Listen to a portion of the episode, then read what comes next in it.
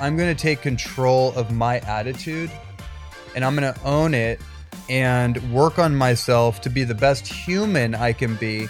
And then I'm going to let go of the things that I can't control because I know there's a bigger chessboard here Mm. and I can only do what I can do.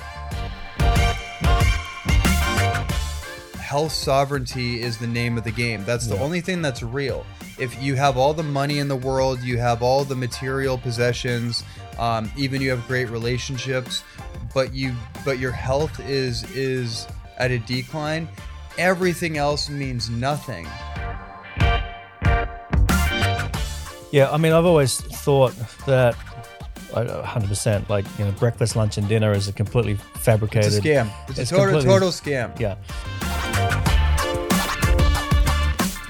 Ladies and gentlemen, welcome back to the podcast. I am your host, Monty Hook, coming to you live from Lighthouse Studios here in Bali, Indonesia. After one year off, I'm back on the podcast. I have been busy building and launching Lighthouse Studios here in Bali, where this podcast was filmed live. In this first episode back, I interview life optimization strategist, Mr. Ronnie Landis. We went deep down the rabbit hole on health, nutrition, masculinity, creating freedom, and breaking out of the matrix. And we shine a light on how the medical establishment is making us all sick. A very powerful and important conversation for the current times. So stay tuned. Do not touch those buttons. Guys, head on over to www.wearelight.house. If you are an entrepreneur, speaker, author, or content creator of any kind, you are going to want to know about Lighthouse Studios in Bali. With three world class acoustic treated studios, you can record podcasts, audiobooks, masterclasses, social media video content, videos for your marketing, and so much more. You can even hold live events and workshops here, and we can do high end virtual conferences and summits with multi camera live streaming. The best thing is, Lighthouse does all the heavy lifting with all the team on the ground. We take care of the cameras, microphones, lights, the editing, and we can even build you a custom set. If you are in Bali, you will want to come and check out our co working cafe with amazing food and coffee. And if you're not in Bali, get on a flight and come and record epic content and hang out. Check out www.wearelight.house and find us on Instagram by searching Lighthouse Studios Bali.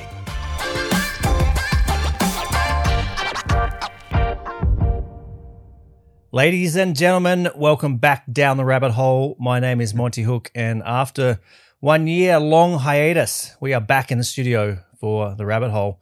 And today I'm joined by Mr. Ronnie Landis.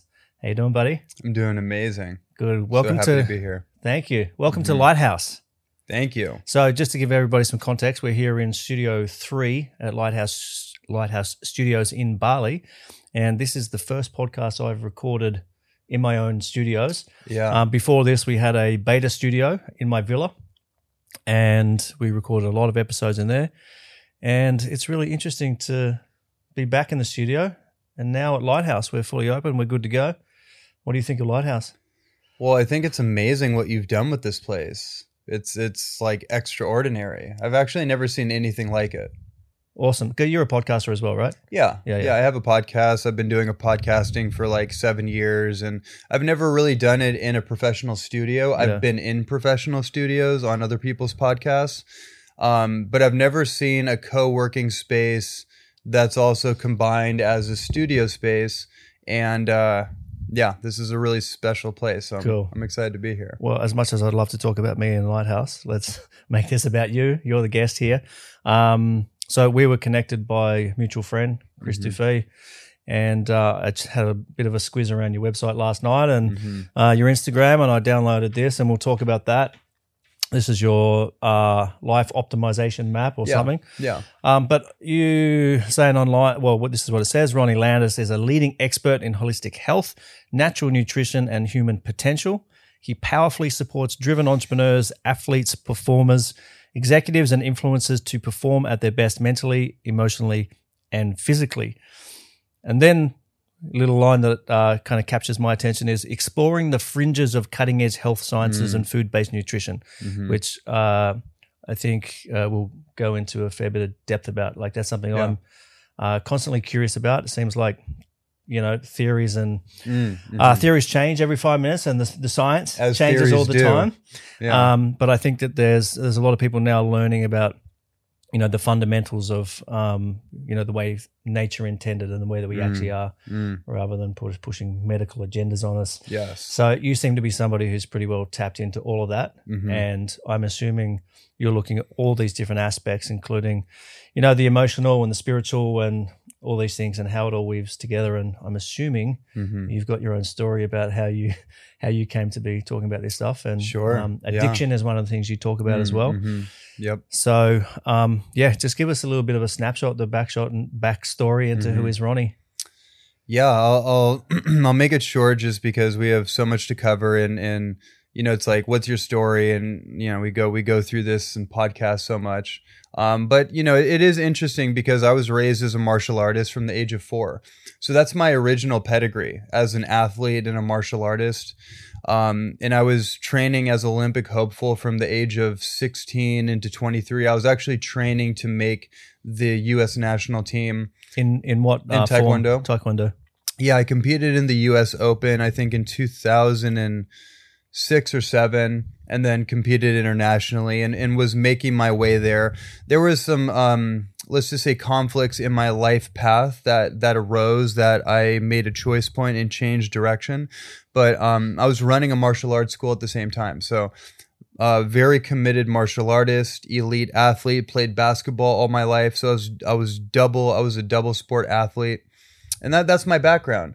And so I got into the health thing because I had a knee injury when I was 18, just overtraining and um, just wear and tear on my meniscus and and tore a piece of my MCL and then ended up going through the whole surgical route and just going through that whole that whole drama really because that was the first time that I had been physically sidelined. And so my dream that really kept me on the straight and narrow Mm. was now being challenged. And I, and I couldn't see anything else out outside of that in my life. That was the only thing that made any sense to me. The only thing I was going to do with my life. Mm. Um, growing up in the compulsory, repetitive, academic, industrialized schooling system, uh, that was not exactly my forte. It wasn't. I was not unintelligent. I was just very bored. Mm. And I, I think I always knew that this was not relevant. Um, I just I just didn't really seem to care. Um, so so that path wasn't really that that wasn't going to be a viable thing for me. I, I knew that martial arts at the time was the most uh, was the thing that just called me forward.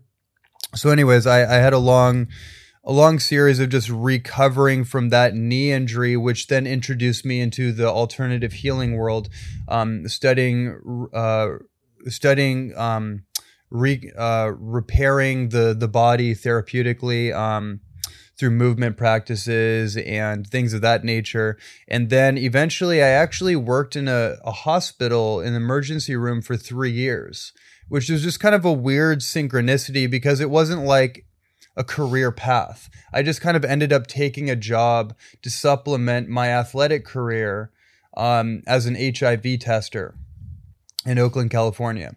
So, major hospital. I'm in the emergency room. I'm doing HIV swab tests, and I'm I'm all of a sudden I'm I'm I'm kind of becoming a double agent. This is where my first mm. spiritual awakening started to happen. I, I stumbled on YouTube University and I started stumbling on different people like Paul Chek and David Wolfe and and different mm. characters in the health world that completely shifted my paradigm. Like completely turned it upside down. And I happened to be in the medical environment at the same time. So it's interesting like how God works. Well, uh, you're obviously shown that so you could see the complete contrasts, right? Exactly. Yeah, yeah. That's exactly right. So what ended up happening is that I basically became like a double agent.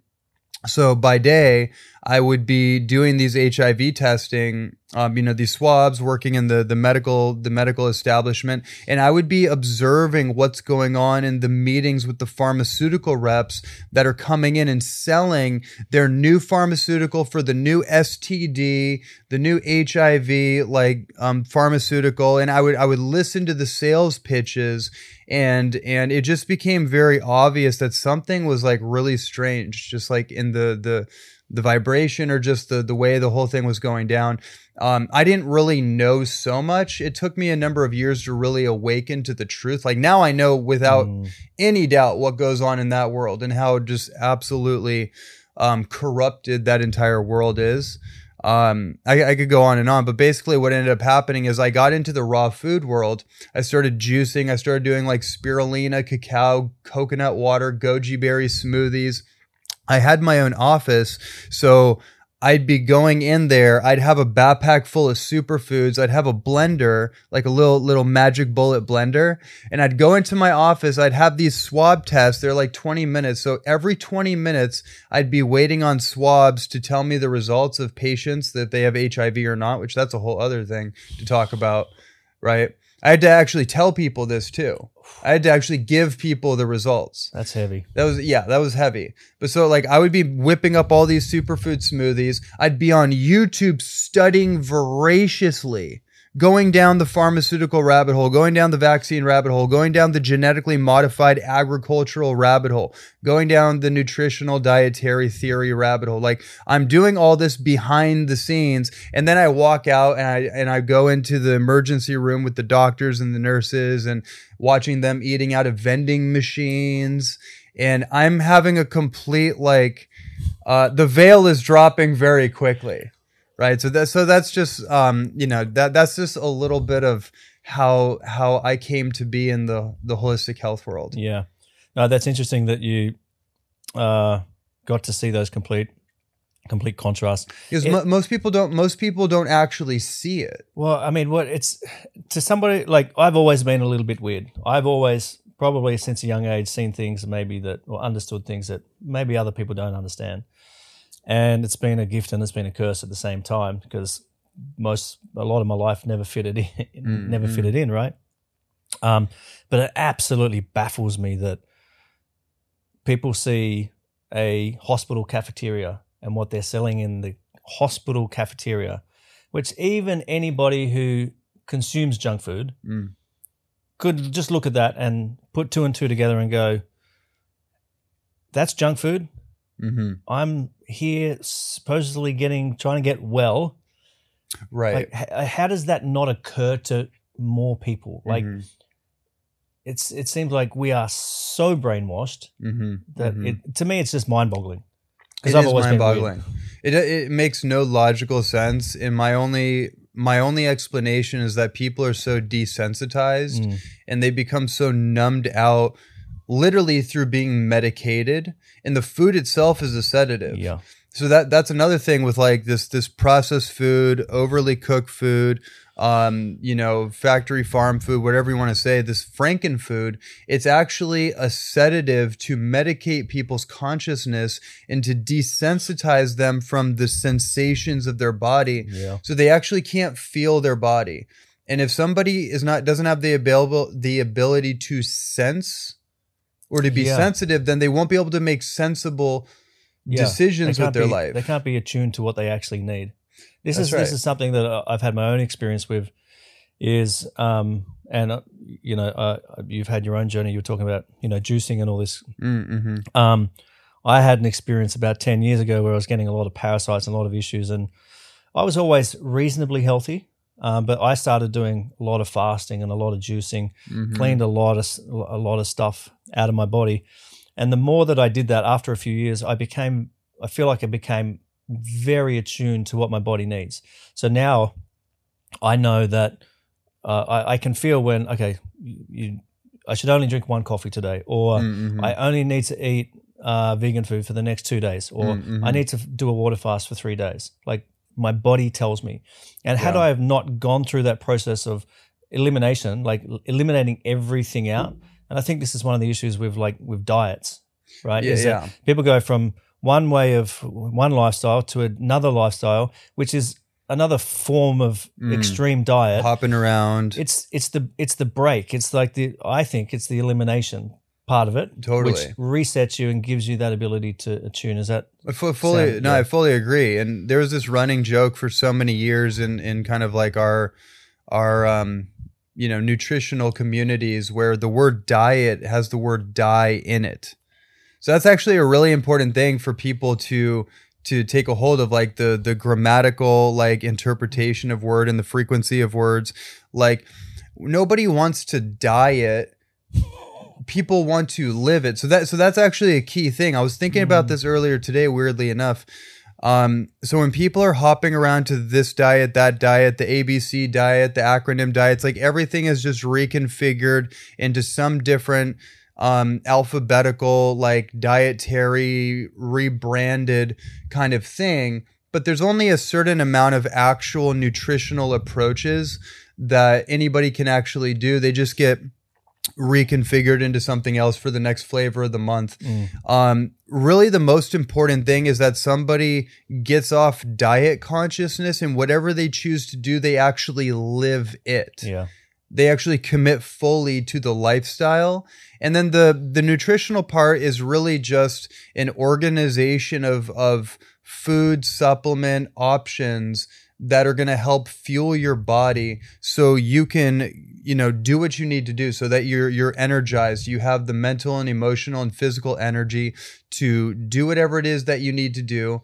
Um, you have a purpose and you- have a mission of some sort. Even if your mission is just to, to feel better it's just to get healthier it's just to get into the gym it's to build a business to have a family whatever it is somebody needs to have an actual um, purpose. And then what's interesting about that is then the dietary aspect no longer becomes kind of like a religion or a main focus. Then it just becomes this supportive cast, and people don't don't um yeah they don't focus so much on the food. The food is just something you do to fuel you for whatever it is that your your Yeah, mission is. I also think you've only got so much bandwidth in terms of uh, where your focus goes to, Oh, you know, to create a, you know, a, a good life. So when it just becomes your lifestyle, and then Yeah. you, you're no longer thinking about it. It's like this is just the way that I live. When you're on a diet and you're, you're inside a, some kind of regime, it's like it's that's what you're thinking about all of the time, and that takes up a lot of energy, takes up a lot of bandwidth, which is then not giving you access to creating something bigger. It- sure, Yeah. it might, you know, people might get results, you know, uh, short term in that, Sure. but that's not the goal. sure, That's yeah, not the that's goal. right. Yeah. So I want to come back to the nutrition part of it, but uh, I want to see if we can just go down the rabbit hole Mhm. a little Yeah, bit straight yeah. off the bat. Um, you're talking about, you know, the you know the broken system, the broken establishment. Uh, how much of that do you think is actually on purpose, or do you uh, do you think it's just it's it's just one problem stacked on top, you know, for a hundred years, problem after problem after problem, and there's no real effort or no real Mm-mm. uh, intention behind that, or do you actually think there's intention behind the sickness? It's one hundred percent deliberate. I knew the answer. I just It's ask. hundred percent deliberate, and I can say that with absolute certainty because of how much I've sussed out the control structures.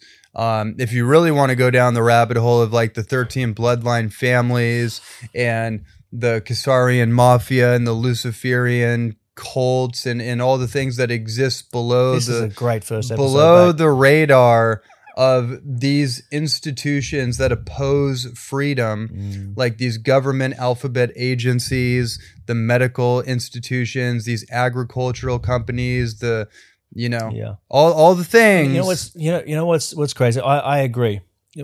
I think the reason why it's so hard for people to grasp is because it's so big, and it's been it's the reason it's so big is because it's been happening for a long time. Yeah. Since post World War II, there's all these things. You know, these organizations. You know, the acronyms, the you know the United Nations and the World Mhm, Economic Forum, and all mhm, these mhm. things. You know, like people can come to their own conclusions, but these things have been established and then they've been believed for a long time and it's just now so embedded for Yeah. so many decades yeah. And then when people like you and I start talking about it, people go, no, that, that can't, it, it, it's too big to comprehend. Th- that's it's right. just too big. It is. It is too big to comprehend, and it becomes a full time job just to try to unwind it. And I don't even really recommend most people even attempt to. I I, I had to go mm. through some deep unwinding psychologically with psychedelic assisted psychotherapy to even be able to unwind the layers of cognitive dissonance, the the programming, um, and and then to even be able to go into it actually took me a number of ayahuasca ceremonies to touch the heart of darkness to really go into how deep this really was. And then interestingly enough through that medicine it actually helped heal heal me from that. And I didn't actually have the desire to go back down the rabbit hole but I was in that rabbit hole for you know I mean definitely since 2020 a year and a half straight on and off it basically became my like full-time gig. I thought I was going to become like a freedom fighter. I was like, "Are you going to become John Connor now?" Like, no, you're not a nutritionist anymore. You're not you're not a, a trauma expert anymore. I mean, I guess you kind of are because you're going down the deepest rabbit hole of like collective trauma that exists. Um, but I kind of put everything to the side to go down this this like what felt like a holy mission. And I'll tell you too what came out of that for me when I realized that evil is absolutely real. I'm staring it in the face. It's staring right back at me. Um, Lucifer is absolutely a real being of some sort, some sort of interdimensional being, absolutely real. That also means that Jesus must be real too. God actually has to be real now. That and it was interesting. There seemed to be this revival of like Jesus Mm. and and God. Where before I think it just got to a point of what we call like scientism, where like science and materialism and, and atheism has become like this this materialistic replacement for God because most people get spirituality or or quote unquote God um, mixed up with religion. Yeah, and, and I think it doesn't matter which way you, well, what your beliefs are around spiritual, spirituality or God or, you know, however, you, you know, you perceive it. yeah. But I've said this many, many times. I think all of the problems that are happening in the world right now, you can put down to godlessness. Like, wh- however, that, however you view that, godlessness. Absolutely. Yeah. Yeah. So we we straight down the rabbit hole. So look, we, I mean, we could probably have a couple of episodes on, on all this stuff, but um, let's not go too I'm, far. I'm refraining quite a bit just to give space Yeah. for anything else we want to talk about. but you did mention the the ayahuasca journeys. Mm, Um, that's mm-hmm. been a big part of my Mm. um, experience as well. I've done stuff over in Peru and massive, um, massive awakenings, and uh, I, I think it's it's it's not that the those journeys instantly like give you something. Mm. It's something that you, you you become more aware. You become more um, awakened to yourself Mhm. and then I think it just Mm-hmm. gives you a greater access to to navigate. Like you were saying before, that you kind of went on this mission of, um, you know, you went deep down that that rabbit hole, Mhm. And now you've kind of gone back onto your path, which is just talking about nutrition, etc. And I think this is a tricky one because there is this convers- conversation around freedom, Mm, mhm. and a lot of people do go to that extreme. Yeah. And I think that in itself also is is unhelpful. Yeah. Because people they they just like the ex, the the extremes of of one end, right? Yeah, I, yeah. I don't think that that Mhm. is the access to awakening more people. I think it's Yeah. just through living your life in a conscious way and living in a um and you know awakening yourself to to Mhm. intuition and uh becoming spiritual in whatever regard that is to you.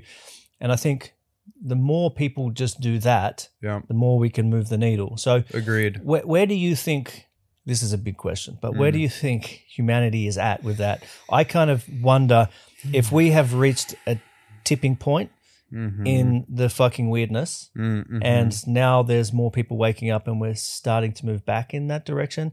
I 100% believe that there is no answer for humanity other than to go in that direction. Like we have to Agreed. oh, uh, we have to. i i even to me, it would be better that we all went and lived in the jungles, right, and just started from scratch than, you know, going completely in the, the, the other other extremes where we just Mhm. blow ourselves up, right?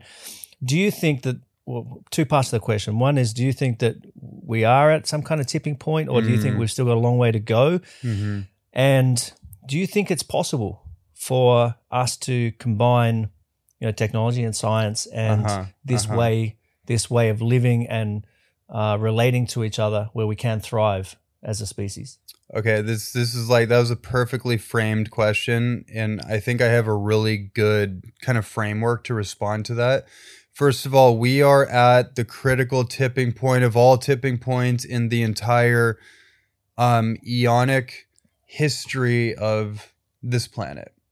I'll just say it that way. Like everything that's ever happened in this this world, this realm, is reliant on what we do now as a collective, and so we are at a critical tipping point. I think one of the things that's important to to recognize is that it's not on our shoulders as as you know fallible human beings. Um, whether you take the more of a Christian perspective or whatever particular religious perspective or a spiritual perspective, I think what's really coming through is this thing around um, faith in a higher power that has certain principles and values and virtues that we as human beings aspire to embody and, and build into our character set, but it's not actually on us to do. Like I do believe in angels at this hmm. point. I believe in angels. I believe in guard, guardians and guides and and interdimensional beings, and I believe in all that. I don't know all the ins and outs of it. I've studied and gone down all kinds of rabbit holes. I know in my own life there have been magic and miracles in in strange synchronicities that have shown up that have also reflected to me how important my attitude is in any given moment especially being here in Bali. When you're in like an amplified vortex, you realize that your energetic, your attitude, your thought process, and where your emotional state is has a particular effect on the environment and how the environment responds back to you. So that's the first thing is that in each of our individual lives, we have to take control of our attitude. I think it was Viktor Frankl in, in the book Man's Search for Meaning, right? One of the most classic books of all time. And his most famous phrase in that book was that the last of the great human freedoms is in the ability to control one's attitude in any situation. Mm. So I think that if we're going to talk about even like God and faith and all that, to me that is the greatest act of faith is I'm going to take control of my attitude and I'm going to own it and work on myself to be the best human I can be. And then I'm going to let go of the things that I can't control because I know there's a bigger chessboard here Mm. and I can only do what I can do. So that that's that's one thing. Now the other the other the other thing that's coming through to your other question, um, I don't know if you're familiar with a mystic called Rudolf Steiner. Um, I have heard, Okay. I've heard snippets, but yeah, remind Okay. me. Yeah. so Rudolf Steiner was one of the greatest mystics, um, definitely of the last uh, hundred or two hundred years, and he he was a visionary and a prophet, really, and so he foretold of a lot of things that are playing out now. One of the one of the frameworks that he had that's that people are actually talking about a lot now about the times that we're in are these two different forces of what we would call evil, which do exist inside of us Mhm. which is the Ahrimanic force and the Luciferian force. So I'll just kind of break this down simply. So the Ahrimanic force is the force of materialism. So what we would call scientism, where everything is densified, it's material, it's matter. It's essentially stripping God or stripping spirit from matter. So it's all just like cybernetic. Yeah. It's like so we're in the we're in the cybernetic age versus the cardiozoic age, which is the age of the heart. So there's the there's the toggle or the struggle between the head and the heart. Yeah. And so Ahriman, which is almost like the the uh, the over understanding yeah, over analyzing, Yeah. rationalizing, logic. versus just being. yeah. Yeah. Yeah, because when you're being allowing. you're just you're able to feel and, and sense and that's the whole thing with meditation. Meditation is essentially just a feeling exercise. right? And doing breath work and that kind of thing. Um, so Ahriman, the Ahrimanic force is a force towards um, hyper gravitation. So so like the gravitational pull in our our atmosphere um, is is is trying to calcify and densify all of life Mm. so that there's no actual life force left. And it's it's it's an interesting little rabbit hole that I'll I'll I'll leave on that. You know how deep that particular thing goes, but you could see you could see how Yeah. that's playing out. Yeah. The whole the whole like materialistic atheistic medical model is all based on the Ahrimanic philosophy. Bill Gates and blocking out the sun and the whole vaccine agenda and all that, right? That's basically an Ahrimanic philosophy. And then you so then you have the Luciferic force, right? Which is which is equally interesting because then we look at like the spiritual culture and particularly the new age culture and the the hyper fantasizing. So where one is very like grounded to the point where it's too grounded, Yep. the other is very ethereal where it's completely ungrounded. Right? So it's it's all like it's all like fantasy based in proj- mental projections and and this kind of thing. And um and so what what what Rudolf Steiner talked about is that these two forces are are two forces of the same coin, which is what we would call quote unquote evil or darkness. They're the adversary, the adversarial force, and then they also have to do with the manifestation of what we call the antichrist, which is which is like that's something I I actually spent a considerable amount of time trying to identify and I actually in one of my ayahuasca ceremonies I asked the medicine what the deal with this was. I won't go into that now, but just if anybody's interested in that, it's something worth your investigation just as a, a spiritual pursuit. Um, which is basically just the manifestation of all that opposes life, right? So that's what we're dealing with in this world. We're dealing with the beings that oppose life and, and sentience. And we as ennobled humans are trying to self actualize that God spark, that like angelic quality in human form, and and kind of this protective guardianship of life. And so these two forces they exist inside of us. So the whole thing is is not about repressing or avoiding them. It's actually about how do we integrate Mm. the Luciferic and the Ahrimanic forces to our benefit. And and to your point before about not going to the extremes Mm. because if you go too far down the Ahrimanic side, then your physical body can manifest Ahrimanic diseases. So like calcification, spinal stenosis, um, muscle atrophy, like arthritis, rheumatoid arthritis, this kind of thing. Very brittle, calcified, like, you know, we're we're basically, you know, you're you're you're being gravitationally suppressed and and you know, you you just you can't you can't function anymore. Yeah, Yeah. that's that's a super interesting. Mhm. Um, and the the flip side of that is like the, the body being in flow, like the body being free, the Yeah. body being able to move. Yeah, Yeah, and then the Luciferian thing is like it's too much flow without any structure. yeah, So it's it's hyper fantasizing. Um, I'm I'm seeing so many like new age type of concepts, and it, it's very conceptual. It's all conceptual based, but it's not necessarily practical or result driven. Mm. That's the extreme of it. Now you have to have both, right? You want to have your foot on the ground, grounded, but with your your like your head in the stars, so to speak. yeah, Like so you're dreaming of the heavens, but your feet are on the ground. Yeah. That's that's the that's where we want to be with that. yeah, yeah. So how do um, how does the you and I are privileged in that we're exposed to a lot of these conversations, and we've I mean, privileged in a sense, like depends on how you think about it, because it's a it's a challenging endeavor. it It's is. a challenging internal endeavor Yeah. to like I feel privileged because I'd rather I'd rather be around this. one hundred percent. But how does how does uh, people who are not ex- exposed as much as we are Mm. Start to integrate this in into their existence? Mm. Yeah. Um, there might be people out there who feel or get a, a sense, you know, they get a sense that eh, this is not right. This is, but the issue is the way society is structured is that people are so uh, trapped, stuck in the matrix, Mhm. and Mhm. that needing to live day to day, week to week, month to month, look after their families, go to their job, Yeah. um, pay off their car, pay off their house, all of that, it overrides Mhm. everything. Mhm. So, how Mhm. does I feel privileged that I don't live like that? You Mhm. probably feel the same. Mhm.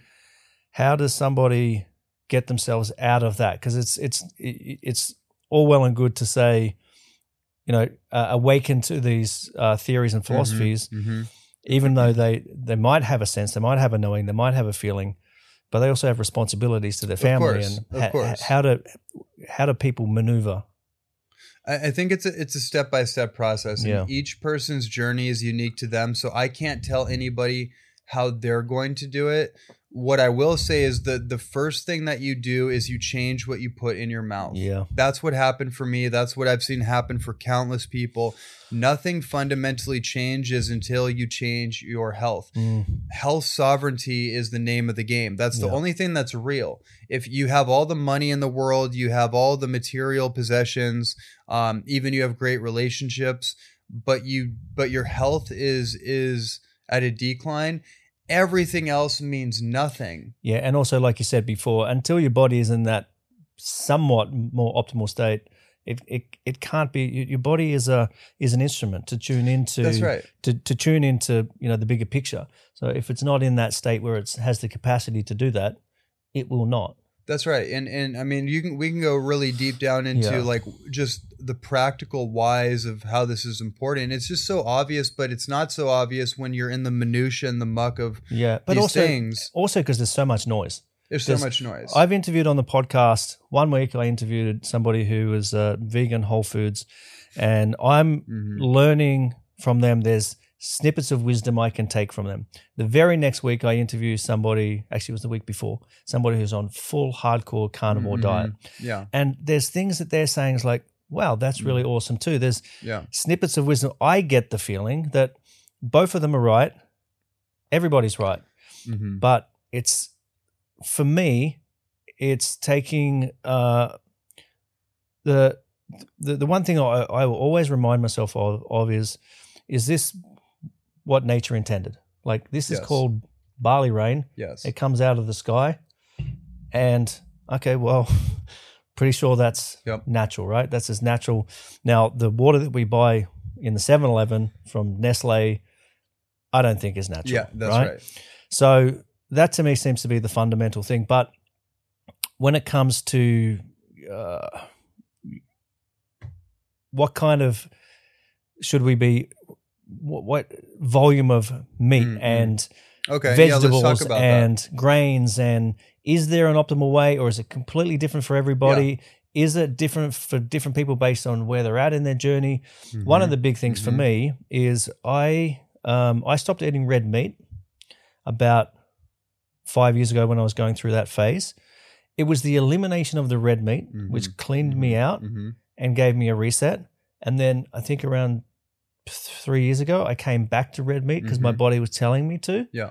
And ever since I came back on that, now I feel like I'm consuming red meat in a way that is good for me. And I know how Mhm. much to consume because my body tells me. So Mm-hmm. a lot of people would go off red meat and go, oh, well, you know, uh, being vegetarian is the best thing that ever happened to me. And then that just becomes their Mhm. mindset. Mhm. I don't think it's that simple. No, it's not, and and I, I'm yeah, I'd love to to dive into that and also Yeah. provide a simple framework for people to understand that. Um, everything is seasonal and cyclical. What I what I really recommend for people that are just getting into the nutrition thing is that they start exploring cleansing and detoxification practices. I, I don't think most people actually need to go towards paleo or towards carnivore first. What they need to do is clean Yeah. out the body because we've accumulated so much foreign debris and waste products in the form of heavy metals, pesticides, xenoestrogens, which are which are artificial estrogen mimicking chemicals that throw our hormones out of balance, especially as men. Um, and and you know just all the all the food that we've consumed and overeaten it, it all has it all has developed impactions in our system. So we need to clean out and reset the body altogether first. That's that's where vegetarian diets particularly raw food based diets are balanced, green vegetable juicing, um, you know, certain types of uh, plant based smoothies, and then um, getting towards more fresh produce, fruits, vegetables, nuts, seeds that are sprouted and germinated, preferably, um, seaweeds, um, fermented foods, and then superfoods. So getting so getting into that is great because it alkalizes the body, it hydrates the body, it informs the body on a new set of like information from your environment. And then from there, once you start to reset, then you can start to get into a place where you can rebuild the body. So so we call this anabolism and catabolism, Mm. right? The anabolic phase is basically a phase of metabolism that's like breaking down, cleansing, clearing old material out. If we don't clear out the old material and we just add on new building blocks, then we're going to get constipated. And I've seen this a lot in like the keto and paleo communities where you see a lot of people that are very they're very kind of dense in their they're, they're energetic. They're like almost they're more Ahrimanic. They're too grounded and it's like like like caloric uh what we call like caloric force like a cow. Mm. It's like they're they're eating so much cow where they're just like like their body just looks kind of like like the CrossFit, the CrossFit, you know, people. No offense, but There's going to be a lot of people offended, but that's okay. I see what you mean. Yeah, well, I just I'm speaking to a particular like um energetic that I see in the diet world. Now, but on the other side, you go into the vegan world and you see a lot of people that are more like um triathlons and, and long more runners and that kind of thing. And a lot of people that are are excessively skinny or thin, they can't really build very much muscle and then they they appear like they're wasting away. Those are the extremes, Mhm. right? Then we want to find the balance point in the middle ultimately the balance point is an integration of both worlds Yeah. sometimes you're going to find that going more plant-based and, and lightening the load is good for a season especially if you're in the summer the summer months Yep. and then maybe in the winter months you might find that storing up bone broths red meat um, animal foods is going to be more nourishing for you Yeah. And if you want to kind of bring this back to nature, I, I, I- don't think that humans, in terms of our bodies, have changed much in 2,000 years. mm-hmm. And Mm-hmm. it's only been in the last 100 years that our food has dramatically changed. And if you think of what people used to eat, well, it would have been seasonal. They would have been eating certain kinds of foods in one season and then different foods in another season. And they were living according to nature. And I think, you know, this might be getting a bit airy fairy and fluffy, but I, I think we were designed that way. Like we yeah were yeah desi- absolutely like we were designed to be part of part of nature and you know to try to Yeah. to try to hack that and Yeah. say okay well i'm not going to eat that because this is this thing in the other season is better for me Right. it's like Can I make Well, a point about that? So th- this, I'm glad you brought this up. So just to synthesize the principle of all this, first of all, we live in a time where never before have we been able to choose a dietary path. mm. We've never been able to actually choose a diet or a nutrition program. until 100 years ago people were just trying to fucking live and survive. It was all survival based. 100%. Yeah. So so we get very it's very strange for me when people are like talking about paleolithic diets and caveman diets. It's like and, and it's the little symbol on the the gluten-free cookie or something. It's like, "Whoa, really? We're so detached from nature that that this is where we are." It's all marketing. yeah So we need to extricate ourselves from that whole matrix. And ultimately, I've been saying this for years. The only dietary approaches that are going to work long term are the ones that lead you back to nature. Mm. So then you can look at like for me, I was a I was a raw vegan for three and a half years, one hundred percent, and then I was a vegetarian for ten years. Where that led me was all over the world. I lived in Hawaii for years. I was on I lived on a permaculture farm. Hundreds of rarefied exotic fruits and superfoods and getting my hand in the soil and like getting like deep with cacao and and like helping to grow cacao trees and learning how to make like raw chocolate from the seed and go through the entire alchemical process of turning it into a raw chocolate bar. Yeah. Instead of just going to the store and getting a chocolate bar and saying, "Oh, that's cool." I actually was able to get intimate with the plants. That's that's a very different um thing. And I think if people did that, they would choose foods way more wisely. That's right. Yeah, when I go to the grocery store, it's like I, I mean, I barely ever do anymore because there's nothing. I, there's nothing for me. I don't know. I'm just Mm. looking around. I'm like, there's nothing to eat here. So what's your what's your day tip, typical day look like in terms of food? Sure. Um, so nowadays, so so in early 2020, I did receive the calling, as you did, to reintroduce um, red meat back into my diet. That's a whole story in of itself. Um, it was a very shamanic experience. Um, I had like a whole awakening around that too, and it, it was really powerful. So so now, I I usually have maybe a steak a day or or maybe every other day kind of thing. It's it's you it's a part of my staple. I actually don't eat that much compared to what I used to. I usually have like one you know protein superfood smoothie after my weight workout. I drink a lot of water. Like hydration is absolutely critical. I probably drink 2 to 3 um young coconuts every single day being here in Bali. Um and then what else? Like um and then I'm pretty I'm pretty lax. Mm, I'm pretty lax. Like I everything I eat is organic. It's as fresh as possible. Um and uh I don't I don't skimp on that, but I don't really think about it as much. I'm in much more of a fluid flow, but I usually have at least one um one steak, if not two steaks a day depending on my workout routine. yeah. So what is your what's your exercise, workout, movement Yeah. routine? So right now I'm in a I'm in a 90 day container that I created for myself. So my my goal is to get a little bit bigger, is to get stronger. Um, so every single well actually not every day, but from Monday to Friday, 6:30 till 8 in the morning, I'm doing a really intense weight training um, circuit. So I basically create my own circuit of different exercises and then I combine them on top of each other and do five rounds of those. Yeah. You're doing this at the gym, I'm doing it at the gym. Yeah. Yeah. Yeah. and you're doing that fasted.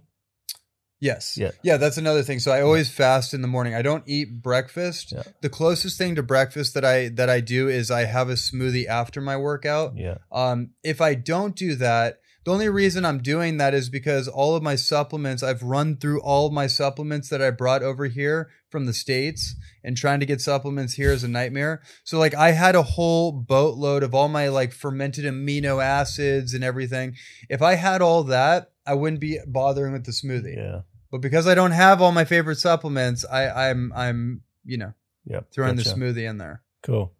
So you're doing that five days a week. That seems pretty intense. It is. Yeah, yeah. So a lot of people um, would th- think the amount of calories that you're you know burning during that and what you're describing that you eat they don't match up. Now that's according to if you Google if I Google my weight and how many Mhm. calories I'm supposed Mhm. to consume based on the exercise I do, it'll say 2,834 calories or whatever it is. Sure. Now, my experience is that I've been through times where I'm like, I'm pretty sure I'm not eating, not that I'm counting, I'm pretty sure I'm not eating more than 2,000 calories a day.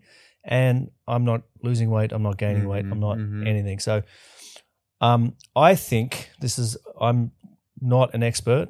Um, I'm just going based on But you have my a sense. assumption. You have a sense about it. I, I have a sense that my body maybe is more efficient than other people's. Mm-hmm. So I don't know where those calculators come from, Mm-hmm. um, but I have a sense that maybe my body is working differently to the average person of whom Yeah. they generate those computations from. Does that sound What- fair? Yeah, and I mean when you get deep into like those quote unquote computation um mechanics and and the whole theory behind it, it it's it really doesn't make a lot of sense. Just like calories in, calories out. That that's not a correct assessment of how the Yeah. human body works when you get into the understanding of like mitochondrial cellular energy um Um, and then also, really, when you learn about cleansing and detoxing, then it takes on a whole nother shape and form. Most people don't know anything about cleansing. This is not something we've ever been taught.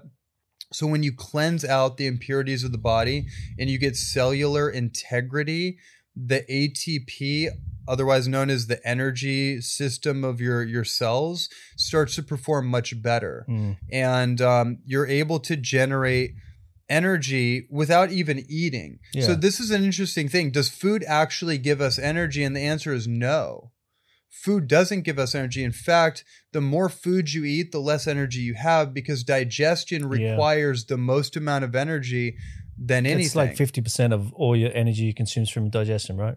Right. Yeah. So when you look at like, okay, macros, protein is not an energy source. So you don't want to be eating too much protein unless it's for recovery purposes. So the steak I eat is not to get energy; it's a recovery, building, building, um, building back the muscular tissue, the amino acids, etc., brain tissue, stabilizing my blood sugar, just rebuilding the structure of the body Yeah. fat and or or yeah ketones and then glucose are the only two sources of energy from food right so that's important to know if people want to get more energy then you're going to be looking at either sugar or or fat Yeah. Yeah. I mean, I've always thought that uh, 100%, like, you know, breakfast, lunch, and dinner is a completely it's fabricated. a scam it's, It's a total, total scam Yeah. I mean, I think the way that humans used to live hundreds of years ago is there. You would go out and hunt or, you know, find food. You'd find a bunch of food and you would eat that and then you would eat nothing Right. for three days. right are you familiar with weston price No. Okay, Weston A. Price was a famous dentist. Um, who was the book? Um, uh, physical health and degeneration, something like that in the 1930s. He, he- like his whole work is like foundational to the quote unquote Paleolithic movement. And basically, what he discovered was so he was a dentist, and he went around the world studying the the de- the dental um, health of of tribes of different you know tribal peoples and indigenous cultures because he noticed in the west with the advent of like sugar and white flour and white salt and all this kind of thing that people's de- they had more cavities and just poor dental health. And he was also opposed to root canals. He was the very first dentist who spoke out against root canals. And so he noticed that in these indigenous tribes they didn't have any issues of, of dental cavitations or any they didn't use brushes they didn't floss they didn't do anything like that. And so what he what he basically found out is that they're eating a natural diet right obviously and all the different diets are varied you know it all they all had some sort of of meat or fish and, and different like wild vegetation of some sort um, they were all drinking some sort of spring water or glacial waters um, but that but his work is really groundbreaking for that that that kind of Mm. idea that you're bringing forth Yeah. Yeah, there's um I think yeah, we've got such a long way to go before we can un- unravel um and unravel even even it's Part da- of- it's, part it's of this- daunting to think I know it, it is very it is very daunting and I think this is why also a lot of people um are complacent because Yeah. it's too it's too big of a it's almost too big of a thing, you know, well what can I do? I I can't I can't do anything. So Well, you know, their their brain isn't working. That's another thing too, and that's a whole podcast in of itself. People's brains are not working functionally Mm. optimally because they don't have the right nutrition. Their brain isn't receiving the memo. So, like their nervous system, most people are in a state of of sympathetic overload. So they're they're hyper stressed. They're in fight, flight, freeze. They're they're in constant trauma responses so people's brain is literally being subdued and the only real way to to free yourself from the quote unquote matrix is start making lifestyle choices right here and now from where you're at. Mm, you have to change what you eat. You have to change the quality of the water that you drink. You have to you have to face your addictions. Mm, people had that's that's that's a whole thing in of itself. That's why i'm so passionate about the addiction conversation because if you really want to get to it we have to deal with the elephant in our own room, which is whatever addictions that we have that we're using as coping mechanisms to numb, sedate, and tranquilize our emotional distress and our stress. And and that is that is causing us to be complacent with whatever dynamics are in our life that are out of alignment with our soul and that are causing us to live a life Mm. of quiet desperation. Yeah, and unfortunately, the the the system, the matrix, is set up That's so right. that we can just be addicted. That's right. So, is this something? I know you talk about a lot about addiction, and it's uh, it's in your stuff, and something you're passionate about, as you just said. Um, is this something? Is, are you passionate about that? Is that something you've been through yourself, or is it just something that Sure. you've observed Absolutely. so much in people? Yeah, I, I have been through it. I, I've been through it in in in various cycles. I'm I'm just coming out of a space where I feel like I've I've finally conquered some of those deeper those some of those deeper addictive um, cycles or tendencies.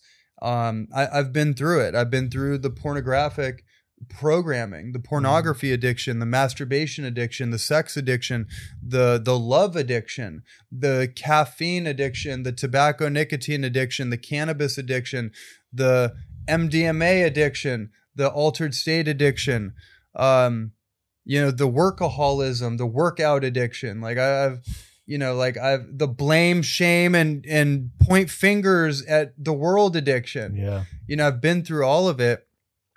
And I actually released a book in the summer of 2021 called The Addiction Free Lifestyle. So it's a 400 page book on on addiction and Mhm. trauma. And um, I yeah, I just I'm so passionate about it because I had to figure out that riddle for myself.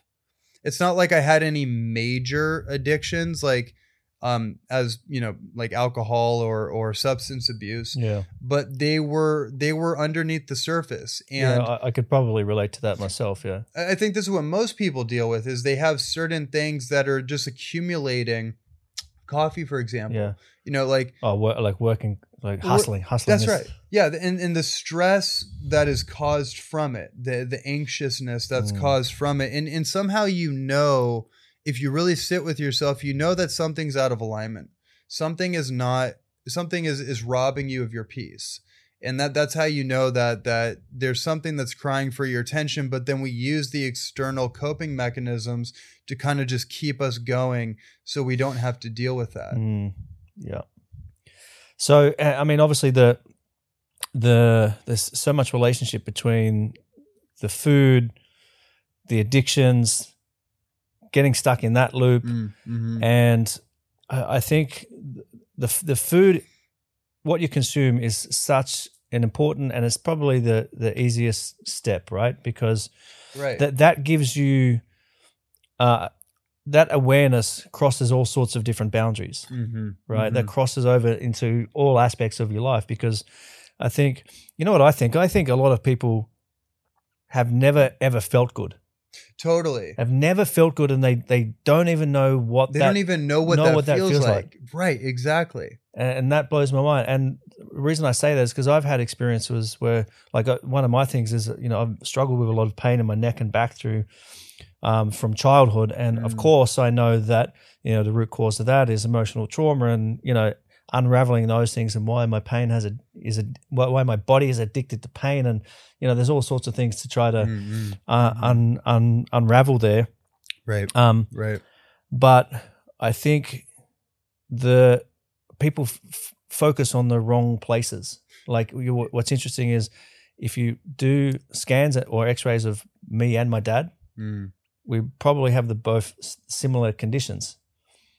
But my lifestyle is completely Mm. different to his lifestyle, and he's been on painkillers for the last thirty years, and it's just not something that I I would touch. And that's just been a choice. And then that is, you know, I'm not trying to make myself sound better than any, anybody, but I am sure that my day to day experience Mhm, is mhm. different to his. I- I'm, I, I of Well, course, you know, I'm you can just see it on people, right? Yeah. You can just see people that have had a hard life. You can see it on their face. You can see it in their energy field, their body posture. You can see when when somebody's weighed down by the gravity of life. and you can also see somebody when they're they're the levity of like their spirit in chinese medicine they call that shen expression like their shen is wide open and and they have a smile on their face or there's like just spirit in their eyes. Mm. and that doesn't happen by accident. And that's what people need to understand is that you know if you want freedom you're going to earn it. If you want success you're going to earn it. If you want health and vitality and, and loving relationships you need to earn it. Nothing of value comes without earning it. And that's a really interesting thing i think that's happening like particularly in the men's movement. I think uh you know like andrew tate for example is someone who's really bringing some really powerful like arrow like messages to the masculine uh energy right now. And one of the things that he said that really many things he said that really like hit me um you know someone was asking him on a on a podcast he said you know what's the quickest way to get six pack abs? And immediately he responded he's like why does it have to be quick? Why can't it be a struggle? Why do you want everything fast and Mm. easy? He's like if everybody if it was easy everybody would have it and therefore it would not be valuable. Yeah. He said the whole point about having a six pack of abs is that it's rare. Yeah, And- and, this is one of the things you say uh, in in my looking online view. You you're saying you can have it all, but why do very few people have it all? Seemingly, it's because it's not easy. No. And so that's another thing like you have to fall in love with the work. Yeah. So that's that's like if you really want to just like understand the the the the psychology of of any of this of like, you know, like evolving as a human being or exiting from the matrix, you you have to want it. Yeah, You have to want it to the point where there is no other option. but the way people approach it is, I want to fix this. I want to fix. I want to fix this health condition. I want to fix my body. I want to Mm. fix my financial situation. I want to fix this. It's like, well, Mhm. you that's Mhm. that's a life of moving from one fix to another fix to Mm, another fix, mm, right? Mhm. So t- talk more about this. You can you can have it all, and and why do people not? Mm. Yeah, it's like you can have it all, but maybe not all at the same time. Yeah, it's a progressive Yeah. thing it's like you're building the blocks of your life like a like like a puzzle. So your life is a puzzle and so you have to focus on where you're at and what's what's most interesting to you in that moment and what is most necessary. So you have to create a foundation. And again that that for most people is going to start with their health their nutrition um and you know in in really devoting themselves to being a healthy human being. Because when you focus on health it changes your consciousness. The quickest way to change your consciousness is not just by meditating and, and going to yoga. Yes do that also. But when you clear out the gunk inside of here and you start getting on 32 ounces of green vegetable juice every day your thoughts will change. From acidic negative thoughts to alkaline positive thoughts.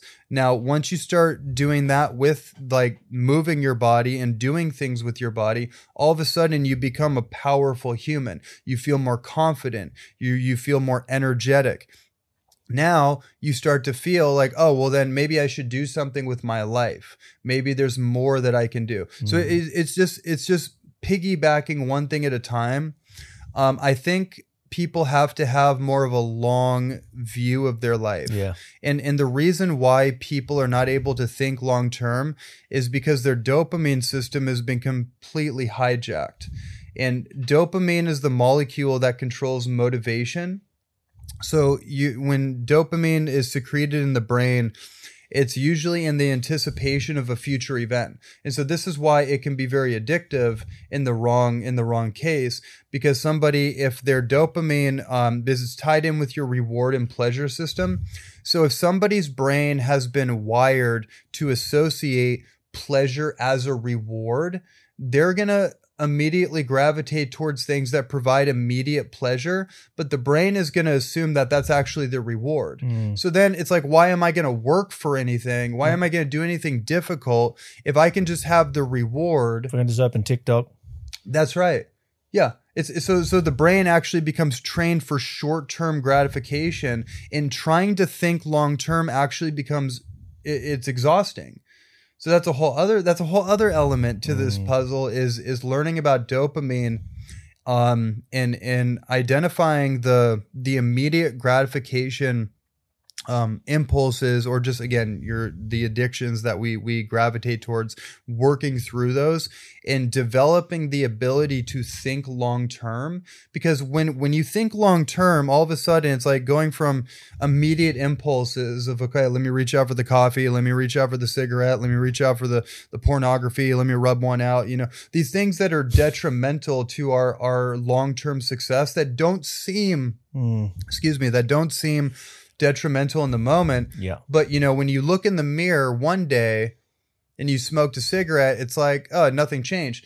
After a week or may- well, maybe like after a year, all of a sudden you're like, oh wow. And after 10 years, you know, somebody's like entire skin quality, But you didn't notice the decline because you didn't so, notice the gradual decline. in the same way that you have to take that same theory, flip it on its head for a slow decline for positive results. Yeah, it, the momentum you have to build the momentum back up and and it it's going to take longer in the beginning but it's sustainable Yeah. and it's actually more powerful than a negative force but it, you you're recircuiting the brain essentially you're retraining the brain through neuroplasticity through changing your patterns and behaviors um and and you are going to feel pain because that's also the pleasure sensation it's chasing pleasure to avoid pain so then that's part of the self medication is that ooh i don't want to feel pain I don't want to feel discomfort, so I'm going to do something pleasurable to medicate the discomfort that I feel. Yeah. We have to we have to override that. As as functional adults, we Yeah. have to override that adolescent, you know, tendency to always to be pleasure seeking all the Yeah. time. Um, what is your? Do you have a some kind of spiritual practice that you have for yourself? Are there rituals that you have Hmm. um, on a daily, weekly, monthly? Are you Yeah, I doing full moon ceremonies, or what are you doing? I've done all the things. I've I've I've been part of the the spiritual communities um, throughout the certainly throughout the U.S. and different parts of the world on and off. Um, for for you know almost 12 years and so I've I've been exposed to everything. My spiritual practice right now is just embodying the qualities of the man that I want to be. yeah. It's I, I've done yoga and meditation and martial arts and, and medicine ceremonies, and these are all tools that I put in my toolbox. But none of it in the dietary things. Um, none of it has. I don't imbue power upon it as if it's like a religion or a god. I, I, I can meditate. I have meditation whenever I want. So I'm just like before we did this, I just closed my eyes for a moment and just Yeah. It's something that I have access to. It's a tool, but my own self actualization as a human being is my spiritual practice. Being in integrity with myself, my thoughts, my words, my actions, and trying to get those to become one thing and be a good human being and be good at being a human being.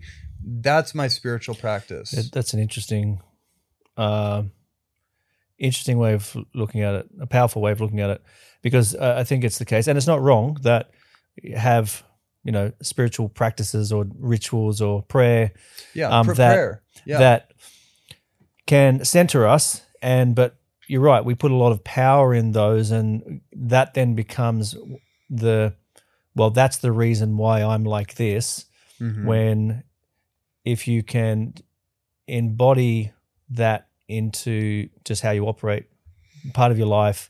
Uh, to me like that's how i try to uh, i try to remind myself to me all of that is mindfulness. It's Mm. like Mm. uh, mindfulness and awareness. And then having small little practices like every hour i'll just bring myself back to center just do a couple breaths and it's like so that i'm just constantly reminding myself just to be mindful of where i'm at what's my surroundings how am i I- how, how am i being um, you know you were talking before about um, the attitude right and i think to me like what was occurring to me as you were saying that, it's like humility. You know, humility, Humility. to me is like it's it's such a foundational thing because it gives you access to be curious. It gives you access to be um, empathetic. Mm. You know, I think Mhm. I, I try to just rem- remind myself to always Yeah. bring myself back to that. Humility, that's it. that's the number one thing. You learn that a lot in relationships, Yeah, especially. And um yeah, and you- you're able to you're able to see through the lenses of the heart versus the lenses of the mind and the ego. Um and that's that's they say that's the longest journey is is this, you know, where the 6 inches between the no, or whatever it is, the head to heart. That's the longest journey you'll ever Yeah. take. And and that's real. And um yeah, so so empathy um yeah there's a, there's a lot to get into but but being able to see through the lens of the heart is is always the way we want to go. Because there's a there's a there's a more broad and more accurate perspective of any particular situation especially if you're dealing with another human being and getting out of our own story getting out of our own just getting out of our own way right and just being able to see things as they are um yeah. Yeah. Um, talk, you've mentioned a couple times about uh, you know uh, masculinity, and we're talking about Andrew Tate before. mhm. Um, Thank So- God! Thank God for that guy. By the way, yeah. Uh, Jeez. Um, and, and the thing is, I don't think you have to agree with everything he says in the way that he No. way that he says it. But my question is uh, regarding that because the thing that he's uh, he's connecting with, he's connecting. You know, his his audience is you know Mhm. young males. I'm assuming 17 to Mhm. 25, Mhm. and he's connecting with I think an innate part of these young men Yeah, that feel something different. That, Like doesn't matter whether you think he's right or you think he's wrong. He's connecting with the next generation in some way that resonates. I think in a very um, natural way. He's awakening Yeah. something that is already there yeah, that maybe they haven't seen for themselves because of you know the way that they were raised, their family, their school. And this you know, all- liberal, leftist, femini you know, falsely feminized culture. yeah. Yeah, But talking about the reason I'm bringing this up is because we're talking about you know co- connecting with the heart, and many people would kind of look at Andrew Tate and the way that he speaks is Mm. you know he's he's you know aggressive Mhm, about his mhm, approach, which I kind of like as well. But um, many people would think, well, he's not in his heart, you know, like so. How, how do Mm. how do you, combine this conversation of uh, a strong masculine presence Mm. but being in your heart like what does that look like to you and how do we how do we connect to that? yeah, I, I think uh, over the last 50 or 60 years you know with feminist movement and all these Mm, different things i'm mhm. not saying those things are wrong i think it's actually part of our journeys to it's part of the journey. to to learn some to unlearn some things yeah, right yeah, so, how do we uh, connect back to that? Because I, I think the Mm. way that masculinity and femininity is in the world right now is very confused. It's very, confusing, confused. and men don't know how to act. Boys don't know how to act. Women don't know how to act. Mm, Um. So everybody's just lost, and then everybody blames each other, and that's the world that we Yeah. live in. When Yeah. I, I think if there was a way we could connect back to our whatever's our, our our strong masculinity, but in a way that it is in touch with the heart. yeah, totally. So I'm I'm asking this question as a man. I can't speak Mm, for a woman, mhm. but the the question is relevant for women as well. Sure, Right, especially so- as women are dealing with men. Exactly. So how do we how do we connect back to that? Well, I think Andrew actually is very connected to his heart. I've I've listened to a lot of his conversations. It's very different the the snapshots that you see versus the long form conversations. It's a very different energy. There's a lot more Yeah. articulation when he talks about his father, his mother, he talks about the women in his life, his brother, like he talks about his passion for men's mental health. You feel his heart. Um so I just want to make that point and but it's a warrior's heart. And I Yeah. understand that very well. That I think that's why I resonate so much with it. it. It's it's like the heartbeat of a warrior that sees where the world is going and has to Mm. stand up. And so that resonates really deeply with me as well. Um and you know everyone's different everyone has a different temperament everyone has a different like tonality everyone has a different energy so some some men are going to speak in a different cadence than others and, and it doesn't mean one's more masculine than the other. I don't i don't i don't like that the superficiality of that particular type of conversation. A lot of the men's movement is still kind of strangely in this beta state that's talking about like being an alpha male but still like so obsessed about women to the point where everything is about women or getting women or mm. picking up women or avoiding women altogether it's very it's it, it's it's still very beta behavior none of it is about evolving as a as a man connected with with God. And I think that's really what a true like Jesus Christ was the ultimate alpha male if you really want to get down to it. Yeah. Because he was single-minded you know, you know, anointed by his father God and he was on his mission. So I think I think when we talk about masculinity, we talk about men's development and we talk about um I think mission and purpose is central to all men. And that's a whole long conversation in and of itself. Um, the whole agenda is to demasculinate men by stripping them of purpose, stripping them of the energy to pursue a purpose, to have critical thinking, to connect them So they can be followers, not leaders. yeah, be followers to disconnect them from their heart so they're in their head and and you know being wishy-washy and indecisive and all these things yeah. um i think ultimately the true the true journey of the of the man the masculine is to be committed to a higher power to be accountable to a higher power which in my lexicon is father god that's how i relate to it right it doesn't really matter what you call it it is what it is the only the only thing that matters is that you call it Yeah. right? You call it forth into your life. And a lot of men, I've been guilty of this, put our purpose into a woman because we truly love the woman with all of our heart, but fail to recognize that the woman is also just a human too.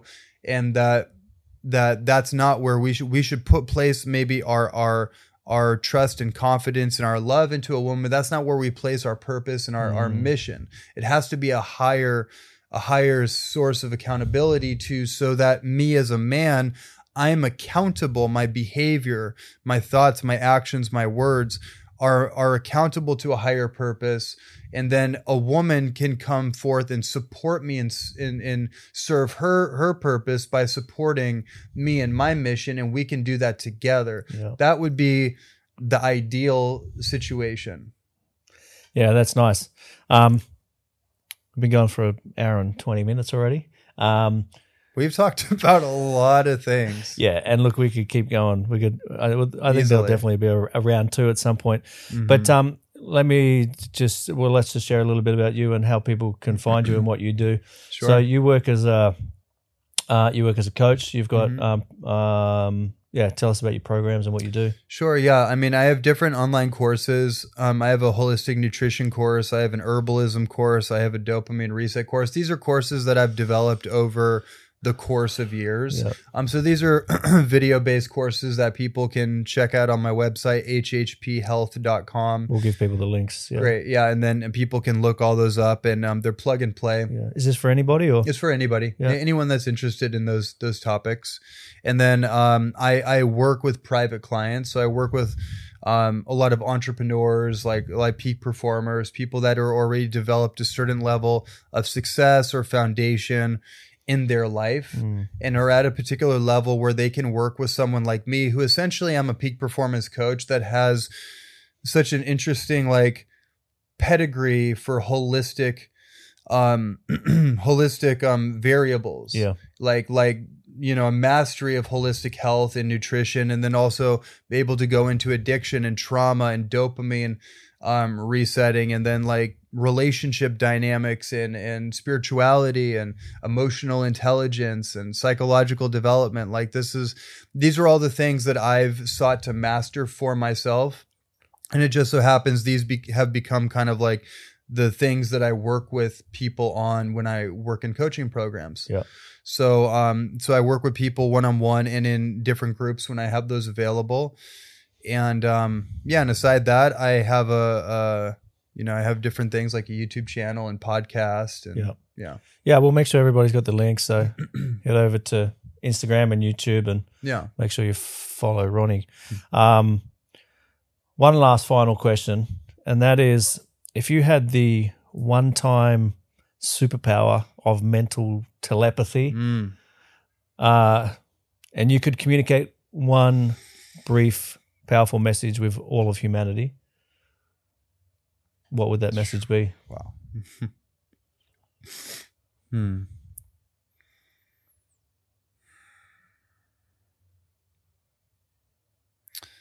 You're not who you think you are.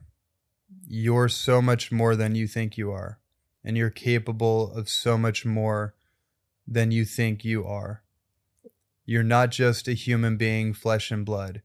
You're actually an angel in human form that has infinite capacity for good in your own life, in the life of others, and in the collective.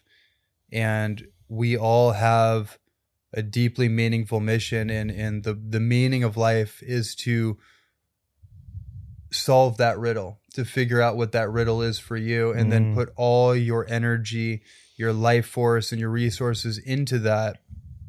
And, um, and that's called a fulfilling life. Yeah, that's a that's a beautiful share, man. Thank you. Uh, I just want to just what was occurring to me for with, with that is, uh, I think everybody has their own unique path. Mm. There is a unique a uniqueness that everybody has, and I think we're just so led to believe that we should follow the path of somebody else or we should follow this path because that person says so and i think so many people feel some kind of calling to do something Mhm. which is unique i mean the way that the work that you do is it's it's unique in the sense of you know all the different facets of what you do Mm. but there's no other ronnie landis so other people are gonna people are going to connect with you that the way that they're not going to connect with somebody else and that's true for everybody True. there is a space and there is a path for everybody so whatever it is that you feel called to pursue Yeah. give yourself permission to pursue Mhm. that Yeah. Yeah. that's what i'm hearing That's right. That's exactly right. yeah Yeah. Become become discover who you are.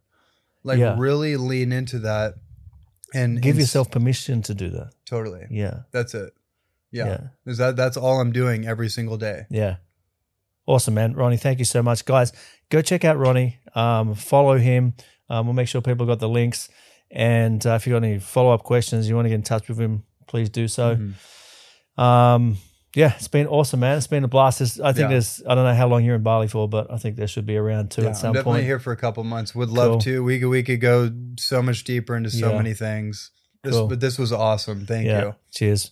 Guys, thank you so much for tuning in, and I'll see you next time back down the rabbit hole.